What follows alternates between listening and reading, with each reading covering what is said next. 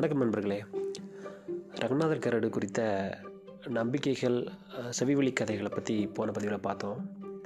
நானே கண்டு கேட்டு அனுபவித்த சில விஷயங்களையும் இங்கே பகிரணும்னு நினைக்கிறேன். ஒரு நம்பிக்கை உண்டு எங்கள் ஊரில். ரங்கநாதரை நம்பி நீங்கள் அந்த கரட்டில் ஏறிட்டீங்கன்னா அவர் உங்களை கைவிட மாட்டார்.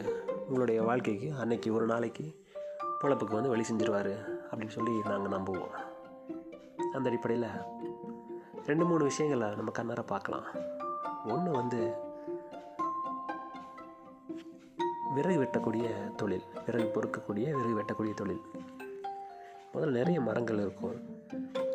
போய் மரங்களை வெட்டிட்டு வருவாங்க முடிஞ்சவங்க முடியாதவங்க சுள்ளிகளை பொறுக்கிட்டு வருவாங்க. அவங்களுக்கெல்லாம் அந்த விறகுகள் என்ன பண்ணுவாங்கன்னு கேட்டிங்கன்னா அப்படியே மலையிலேருந்து அப்படி தூக்கிட்டு வர முடியாது இல்லையா? வெயிட்டாக இருக்கும் இல்லையா? அப்போ என்ன பண்ணுவாங்க? நல்லா கட்டிடுவாங்க. எப்படி எழுதி வச்சு கட்டுவாங்கன்னா அப்போ கயிறுலாம் கிடையாது. கயிறே ஆடம்பரம் தான். அதை காசு கொடுத்து வாங்குறதுக்குலாம் யார்ட்டையும் வசதி இருக்காது. அப்போ என்ன பண்ணுவாங்க? ஊனாங்குடின்னு ஒரு கொடி உண்டு. அது ஒரு கொடி வகை தாவரம். வெத்தலை மாதிரி இருக்கும் பார்க்குறதுக்கு. அதோட இலைகள் வந்து ஒரு இலைக்கு இன்னொரு இலைக்கு இடையில் இடத்துல ஒரு அடி ரெண்டு அடி தூரம் இருக்கும். தள்ளி தள்ளி தான் இருக்கும். அதனால் கட்டுறதுக்கு வசதியாக இருக்கும். பத்தடி இருபது அடிக்கு சாதாரணமாக நீளத்துக்கு அது வளரும். அதனால் ஏழு எட்டு அடி நீளத்துக்கு நீங்கள் ஒரு விறகு கட்டு நீங்கள் கட்டினீங்கன்னா மேலிருந்து கீழ் வரைக்கும் சரியாக கட்டிட முடியும். அந்த விறகு கட்டுறதுக்குன்னு ஒரு ஒரு தொழில்நுட்பம் இருக்குது. அது பார்க்க ரொம்ப நல்லாயிருக்கும். அங்கங்கே அங்கங்கே முடிச்சு போடுவாங்க. அந்த கட்டில் பார்த்தீங்கன்னா அங்கங்கே முடிச்சு போடுவாங்க. அந்த முடிச்சுக்குள்ளே ஒரு கட்டையை சின்ன சக்கைன்னு சொல்லுவோம். அதை சொருகி வச்சுருப்பாங்க. அதை கட்டுற முறையே வந்து ரொம்ப வித்தியாசமாக இருக்கும் பார்க்குறதுக்கு. இப்போ யாராலையும் அதை பார்க்க முடியாது. குறிப்பாக பார்த்தீங்கன்னா அன்றைக்கி இருந்த விறகு கட்டுகள் வந்து சமமாக இருக்காது.